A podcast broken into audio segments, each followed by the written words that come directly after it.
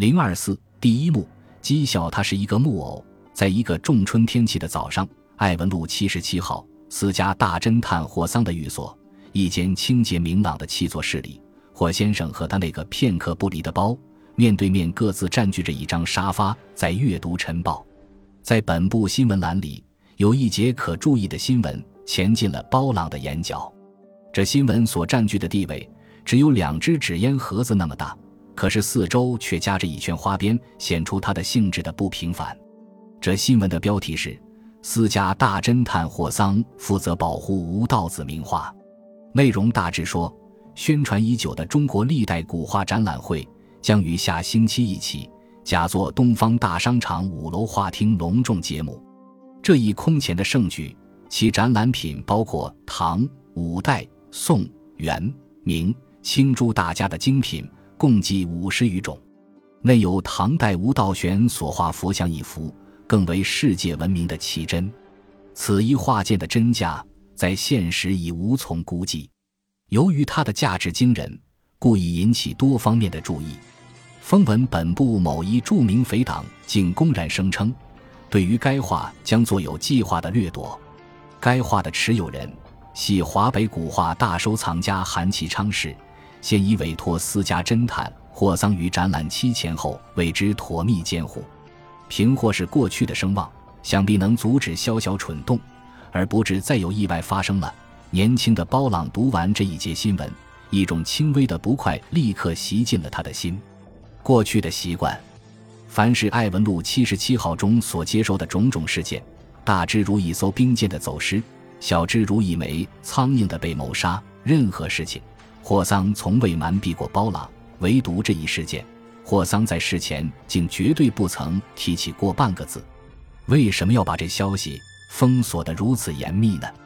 并且要秘密就该秘密到底，为什么又让报纸上把这消息刊布出来呢？难道报纸上可以刊布的事，竟不能让自己知道吗？年轻的包朗认为这一件事有点不胜遗憾，在不胜遗憾的后面，当然是要提出抗议了。他放下报，刚要向霍桑诘问。不料他一举眼间，霍桑却已不见，对方只留下了一只空椅。就在这个时候，门外隐隐传来了一阵电铃声，停了停，只见施贵走进来说：“有一位来客等在会客室里，要会霍先生。你没有看见霍先生吗？”包郎感到有点讶异，施贵只摇摇头，自管自退出去。霍桑既然不在，包朗成了当然的代表，于是。他匆匆走出市去，去会那个来客。在会客室里，包朗看到一个大袍阔服的绅士，双手拄着一只弯柄的大手杖，背对着自己，在赏鉴着壁上的一幅画。一个黑色的公事皮包放在他的身旁的小几上。此人留着一部连鬓大胡子，蓝袍子，黑马褂，好像刚从证婚席上走下来。包朗骤眼一看，此人侧面的面影。几乎忍不住要喊啊，于右人先生！但是，当这来宾听到了足声而突然旋过脸来时，包朗方是看清此人的脸庞，较之那位大画家于右人先生瘦削得多。他的端正而白皙的脸上架着一副阔边的墨镜大眼镜，他秃着头，并不曾戴帽，从头发上可以看出他的年龄大约已有五十岁。此人一开口。马上给予包朗一个太不良的印象。喂，你就是霍桑吗？来宾掉过头来向包朗这样问。他在“霍桑”二字之下失落了“先生”二字的称呼，他的应有的礼貌似乎因为行色匆匆而遗忘在他府上，没有带出来。你有什么事情要找他？由于来客的语气那样的傲慢无礼，却使我们这位年轻气盛的包朗。忍不住也把“先生”二字努力的吞咽下去，只将一个“你”字拖得特别长，说得特别响。你不是霍桑吗？你去把霍桑叫出来，快点！这位大架子的贵宾始终吝惜着“先生”两字尊称，尤其他的嗓音非常浑浊刺耳，好像在最近曾患过最严重的流行性感冒，还没有复原。他一面向包朗发命令，一面还把他的手杖。扣的地板咯咯有声，表示他的不耐烦。来宾这种态度，在包朗的目光里却是一个新奇的记录。总之，自由艾文路七十七号以来，从不曾走进一个人来，会有如是温柔的状貌。依着年轻的包朗的素性，恨不能立刻伸手，在他脸上抛上五只小小的手榴弹，以应承一下他的无礼。可是他想了想，却终于耐住了一口气。他说：“好，你等一等，让我去找他。”他把身子或硬的旋过去，准备去把那位主角找出来。应付这位温和的来宾，刚一转背，只听有个熟人的声音，讽刺似的说道：“喂，不必费心，我在这里呀。”包朗急急掉过头来，一眼望见那个以戈靴上没旗袍的霍桑，手拄着那只讨厌的大手杖，一手抓着假须假发和那副墨镜大眼镜，赫然就站在他的身后，正在向他笑。这一套完全出乎意料新鲜的小戏法。却使包朗的一双眼珠瞪得像龙眼那样圆，至此，他方始看到霍桑的脸上明明留有化妆笔的刻画，但先前他竟完全没有看出来。他呆住了。只见霍桑放下那只手杖，伸起一个指头，敲敲自己额角，还在向他微笑。包朗误认为霍桑这种可恶的举动是在讥笑他，像一个木偶。他的脸上不禁顿时飞上一层怒红。这里，霍桑整理了一下他的戏剧的道具。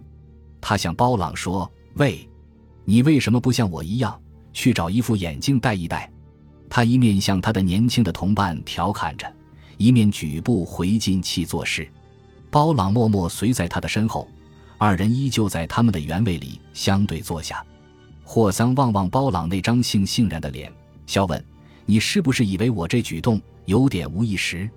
包朗凝视着霍桑那件马褂上的鲜明的玛瑙纽扣，而摇摇头。霍桑向他解释道：“你听我说，在最近，我担任了一宗任务，我必须在大庭广众之间露脸，而又不能让大众认识我。因之，我只能仿效一下那些名人们的方法，暂时在我脸部表演一点戏法。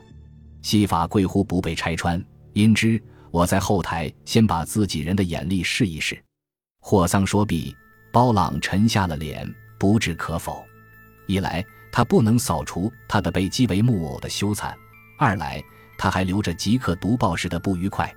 只听霍桑继续说道：“至于我所担任的事，当然你还不知道。现在让我告诉你，我不知道。”包朗把眼梢飘向那张报纸，说：“我为什么不知道？你知道的是什么事？”霍桑的眼光亮起来。是不是魏无道子的那幅画？包朗说：“咦，吴道子的画。”大袍阔服的霍桑几乎要从椅子里跳起来。过去，他的神奇的演出曾使包朗感到错愕，而此刻，包朗的话却使他感到了惊诧。他慌忙问：“谁把这件事告诉你的？”哈哈，包朗忍不住扬声笑起来，说：“真奇怪呀。”你的事情能让千万人知道，而单单不让我知道，这是什么理由？我完全不懂你这话的意思。霍桑愈加讶异。包朗不答，他把那张报纸递过去，并把那卷花边指出来。霍桑接过这报纸，眼光很迅速地落到了包朗所指的地方。他把那节新闻读了一遍，他的经过人工装修过的脸上显露一种非常困惑的神气。最后。他把椅子的靠手猛拍了一下，说：“嘿，可恶！单看霍桑这种态度，可知报上刊出这种消息，连他自己也还不知道。”包朗不免感到讶异，忍不住问：“你没有把这消息让报纸上发表吗？我凭什么理由要让他们发表这消息呢？”霍桑含怒反问：“会不会是你委托人有意把这消息透露出去的？”我同样要问。他有什么理由要把这消息透露出去呢？也许他们想要借助你的名字吓退那些匪类。霍桑的目光正自空洞地望着远处，似乎并不曾理会包朗所说的话。于是，包朗又笑笑说：“那些本地道士捉妖怪，你见过没有？他们穿着法袍，一手执鱼，一手执剑，喝一口水向空中喷去，喊一声‘火’。”这些妖怪听到这个“霍”字就头痛，于是霍桑听他的同伴这样打趣，他把视线收回来，粗暴地说：“我劝你少说这种无意识的话。我想你对这件事的情形还完全不知道。说时，他把手指的骨节捏出一种咕咕的声音，又道：“这新闻中所指出的匪字，你知道是谁？”本集播放完毕，感谢您的收听，喜欢请订阅加关注，主页有更多精彩内容。